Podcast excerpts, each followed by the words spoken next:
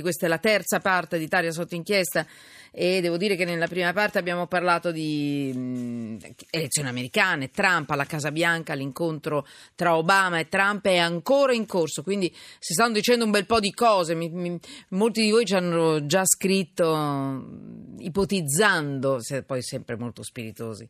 Dopo leggerò i vostri messaggi, ma cosa si stanno dicendo secondo voi Obama e Trump in questo incontro lunghissimo, perché è durato più di quello che erano le previsioni e comunque nella prima parte abbiamo sentito Antonio Polito, abbiamo parlato anche di elezioni americane, di, eh, vabbè, di, di questo termine molto abusato che è eh, populismo.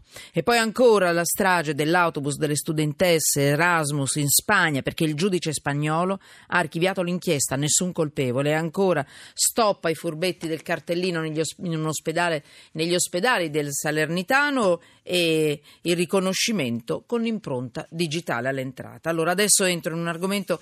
Luigi Conte, benvenuto. Buonasera. Buonasera. E grazie Buonasera, di aver. Chiedo scusa per Lo i so. rumori di sottofondo, ma sono un aereo. Lo so e la ringrazio. E infatti volevo leggere dei messaggi, li leggo dopo, lo dico a chi ci sta ascoltando. Eh, siamo anche su Periscope, la radio che si vede, tramite Twitter, sms e via dicendo.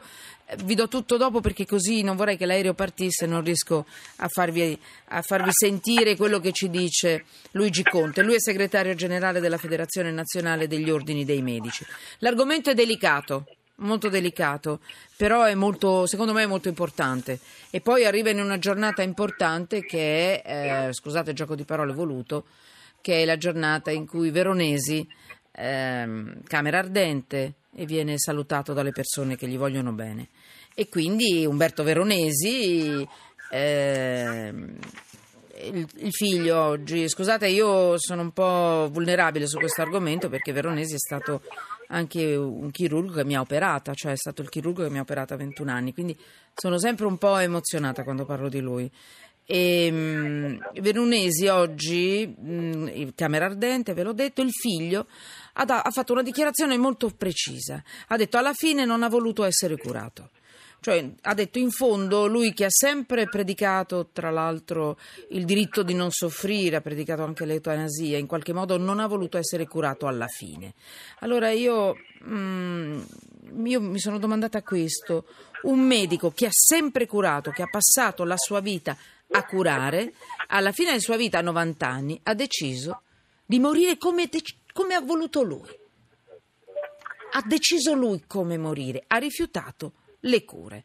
Allora, vi proponiamo la, la, voce di Veronesi, un audio estratto dal messaggio che Umberto Veronesi ha indirizzato due anni fa, nel 2014, all'Associazione Luca Coscioni. Sentite un po'.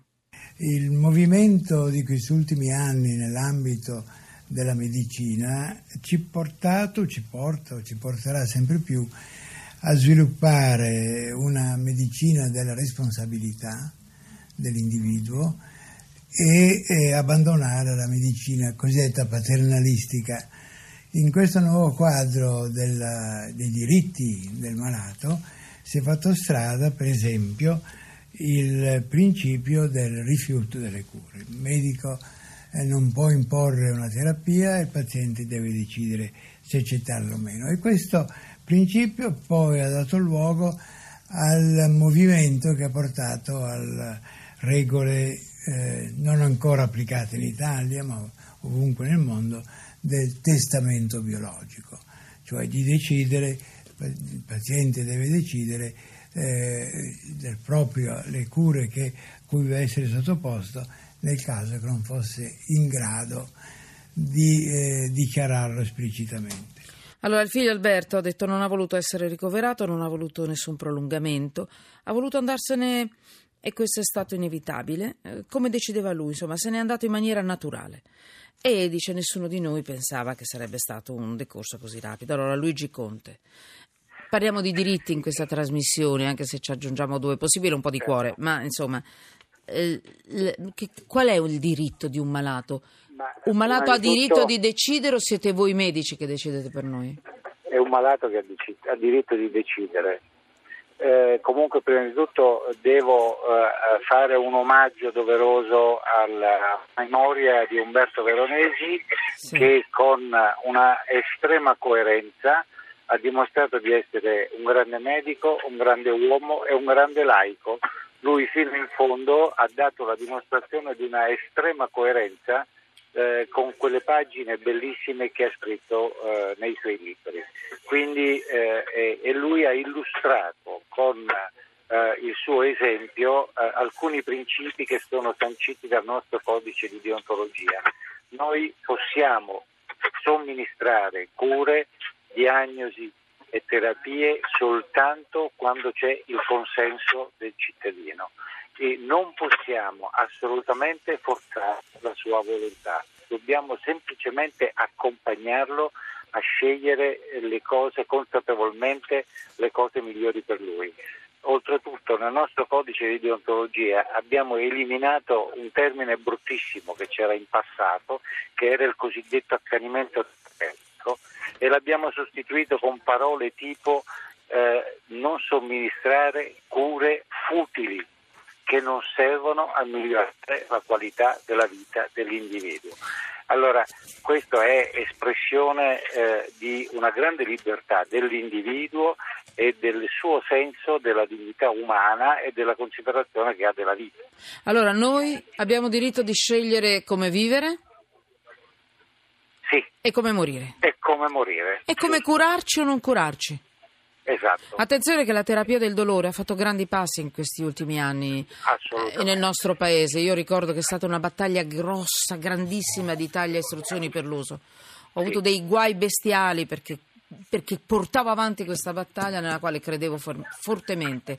E adesso è un vostro diritto, è un nostro diritto pretendere che, di non soffrire perché la sofferenza è anche umiliazione. E allora, dottor Conte, Luigi Conte, lei mi dice che è anche un nostro diritto decidere come, come, insomma, come volerci curare, non necessariamente no, Assolutamente. per gli ultimi giorni della nostra vita. Mm. Anche eh, secondo me è eccessivo parlare di eutanasia, perché eutanasia è un termine che indica così, la cosiddetta buona morte.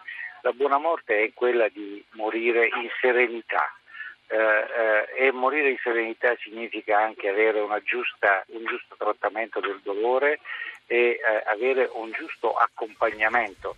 Eh, purtroppo questo è un tema che è caricato di troppa ideologia nel nostro Paese e siamo stati eh, obbligati a non prendere delle decisioni giuste in passato. Adesso ci siamo. Allora, è rassicurante nel, nella tragedia sapere che abbiamo diritto a non soffrire e non subire anche le umiliazioni della sofferenza che, che, che, succedeva, che dovevamo patire in passato.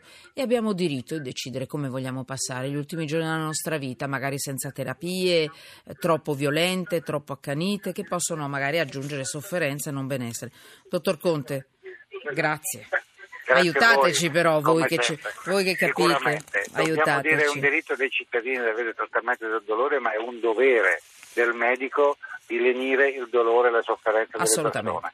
Grazie dottor Conte, grazie. A lei, grazie. buonasera. Allora, l'argomento lo so, non era proprio... Non è... Sì, sì, l'ho, l'ho, presentato che era segretario generale, lo ripeto, sì, avete ragione perché è importante. Segretario generale della Federazione Nazionale degli Ordini dei Medici.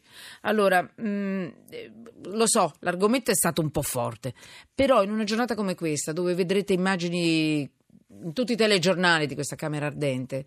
Il professor Veronesi, il, nostro professore, io credo che sarebbe stato soddisfatto eh, di questo tipo di informazione, diciamo laica, di servizio, è quello che dobbiamo fare noi.